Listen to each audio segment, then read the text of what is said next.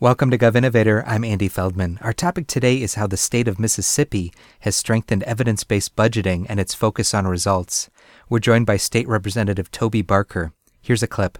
When people bring us programs, this is the next best program for dropout prevention, and they have all what we what we call little Timmy stories. Well, you know, little Timmy was on the street dealing drugs, and he went through this dropout prevention program, and now he's graduating first in his law school at Harvard, and uh, and that's what we've been funding things on, are little Timmy stories and self-reported data.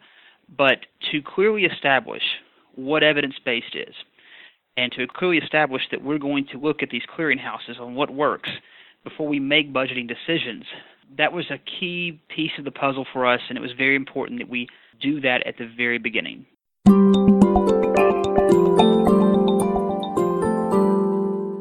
Over the past two years, the state of Mississippi has taken important steps to use evidence in order to get better outcomes for the people of its state. That includes defining tiers of evidence to focus funding on what works, as well as reinvigorating the state's use of evidence based budgeting.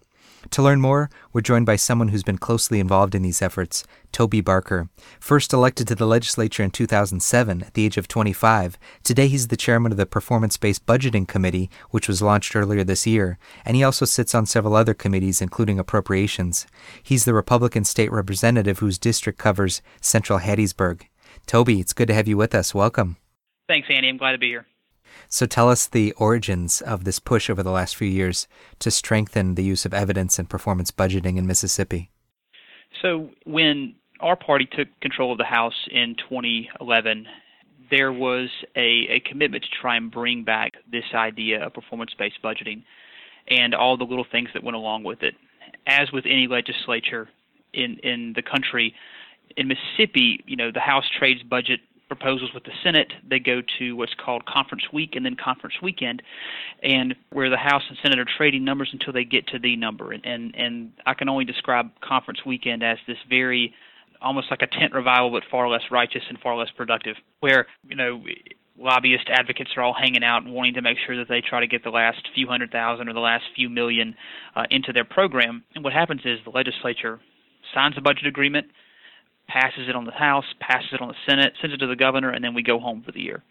And very rarely did we find that there were opportunities for us to look back and ask the question, is what we're funding even working? We really had no ongoing feedback loop. And, and an even more rare occurrence was us asking the question, is what we're funding even designed to work? And as we started wrestling with those questions, um, our appropriations chairman at the time, Herb Frierson, saw the movie Moneyball. There's a a big scene in that movie that became very uh, defining for us, and, and that's when um, Billy Beane, who's played by Brad Pitt, is sitting in the room with all of his scouts around him, and they've just lost three of their best players following one of the best years in franchise history, and they're trying to replace these three heavy hitters by using the same criteria of home runs, RBI, batting average, body type, and finally, you know, Billy Beane just has enough, and he says, "Look, y'all, there are rich teams and there are poor teams, and there's 50 feet of crap, and there's us." And as we started thinking about that as a state, you know, there are rich states and there are poor states, and there are 50 feet of whatever, and there's Mississippi. Um, we are continually at the bottom when it comes to you know um, a lot of different factors. There, we're continually at the bottom when it comes to available resources, and so trying to match results from bigger states by using the same formula as bigger states will never work for us because we will never have as, as many resources, um, and that's just a limitation we're always going to have uh, as a state. However, if we can start using data and metrics and evidence to make better decisions with the resources we already have, we can accomplish more with the same or, or around the same amount of funding that we have now. And so uh, we, we saw the first step in, in this whole process was one, doing a program inventory in four of our bigger agencies, which in our case was the Department of Education, the Department of Corrections, the Department of Transportation, and the Department of Health. In that same legislation, we actually defined what evidence based was, because once advocates and, and lobbyists and agencies find out, you know, that you're looking for the term evidence based, suddenly everything's evidence based, and uh, there's no criteria for it. And so we defined evidence based as uh, multi-site, randomized controlled trials over heterogeneous populations. And it was very clear to establish that clear and concise definition of what evidence was and to put it into our state statute because there's now no room for interpretation. It's a useful point that everything has some evidence behind it, even if it's simply anecdotes of success stories. You can always find some data to justify an approach. So, a key part of evidence based policy, a prerequisite, is defining what you mean by evidence for that given purpose. And, and that, that's exactly right. And, and so, you know, w- when people bring us programs, um, this is the next best program for dropout prevention, and they have all what we what we call little Timmy stories. Well, you know, little Timmy was on the street dealing drugs, and he went through this dropout prevention program, and now he's graduating first in his law school at Harvard, and uh, and that's what we've been funding things on, are little Timmy stories and self-reported data. But to clearly establish what evidence-based is, and to clearly establish that we're going to look at these clearinghouses on what works before we make budgeting decisions, that was a key piece of the puzzle for us, and it was very important that we do that at the very beginning. And in terms of defining what is evidence, a useful approach which Mississippi took was to define tiers of evidence, in other words, different levels of evidence, and those three tiers were codified into Mississippi law in 2014. Exactly. We, we did evidence based, research based, and promising practice. And, you know, there, there, are so many things that have to happen at first. And, and I would say first you have to gather stakeholders and decision makers have to get on board with this because the legislature can't do it without the executive branch. Um, one side of the legislature can't do it without the other chamber. And luckily for Mississippi, you know, with new leadership coming in at, in the speaker's office and the lieutenant governor's office at the time, everyone was sort of plugged in and, and, and they bought in early. And that was so important for us because the legislature in Mississippi really kind of runs the budgeting side of things. And, and so to get everyone on board at first and then partner up with the Pew MacArthur Results First team, which really helped guide us through this whole idea of evidence based uh, budgeting and policy, taking their process of doing a program inventory, of then screening those programs against you know these clearinghouses to, to see if they're evidence based, and then to see if we're getting the return on investment that we should be getting. That really kind of all happened in the same two or three year time period, and all of it was very important. Mm-hmm. Tell me if I'm right here. I think in 2014, there was a bill that, as I understand it, it required the Legislative Budget Office to work with four of the executive branch departments to create these program inventories and categorize basically the level of evidence related to each program. I'm I'm trying to think of lessons for other states. Is one of it was this bill important to doing this? Absolutely, because in the same bill we had the definitions and tiers of evidence. Um, it, it, was important to have the program inventory, and, and, in our bill we had the Legislative Budget Office as well as our legislative research arm, which is called PEER, um, work together to do these program inventories. The reason a program inventory is so important is because in, in many cases, sometimes the, the agency doesn't know what all it does, and the legislature certainly doesn't know what all these agencies do.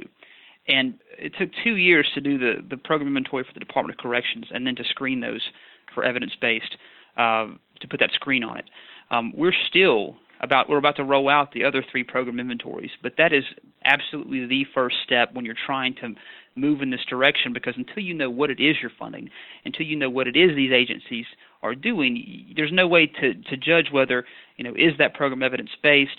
Um, does it align with the statewide you know, if your state has a strategic plan like we do, um, there's no way to see there's duplication of effort across agencies. And so it was a big step for us to do that. So the first inventory was focused on the Department of Corrections, and the next three will focus on which agencies? Uh, education, health, and transportation. Toby, switching topics slightly, I know that the legislature has created uh, what you call the seven questions of quality program design. Tell us what they are and how they're used. Right. We use those seven questions, and they're actually in our budget instructions now that if an agency has a, a proposal for a new program, or if a lobbyist uh, wants a, a program for a vendor they're representing, they have to go through these seven questions. And then those answers are then screened by LBO uh, and our peer committee uh, to, to really say, hey, this might be something we're interested in, or, or it may not. And, and, I'll, and I'll give you a quick example. Um, our seven questions are what is the program supposed to accomplish? Um, how do we know we need this program? Is, has there been a needs assessment? Um, how will the program work? Um, is the program evidence-based or research-based? Um, how will you implement the program? You know, how will we make sure if it is evidence-based that there's fidelity to the model? And then finally, how are we going to measure success? And if a program can't meet a majority of those, uh, particularly on the evidence based, research based side, it's likely not to be funded. And so in the last two years, we've turned down a lot of program ideas that you know may have been good in anecdote and may have been good little Timmy stories, but they were not a wise investment of the state's resources. And this is a long term process, and we haven't you know we, we, we haven't gotten there yet. But we're setting a culture, particularly with the, the newer members, that we're changing the way that we make decisions and that's been a great byproduct of this process. A final question for you, Toby, which is what's your advice for other state legislatures that want to make some forward progress on these types of issues, on getting a better handle of how their programs are working so they can improve results? What are a few tips?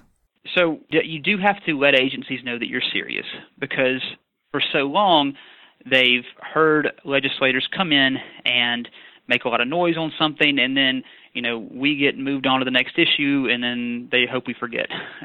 but having a sustained commitment from both of our appropriations chairmen, our lieutenant governor, and our speaker uh, was absolutely critical in letting these agencies know that, hey, this is here to stay. And so this year we created a new Department of Child Protection Services to deal with our foster care issues you know, it's a new agency. They're starting from scratch, and we're actually walking with them on how to do a program inventory from the very beginning and how to look at evidence-based programs. Um, Department of Health, they know that you know a big cost driver for us in our Medicaid program is this idea of preterm birth because a lot of complications come from preterm birth. We pay a lot of money out of our Medicaid program, both in short-term and long-term costs.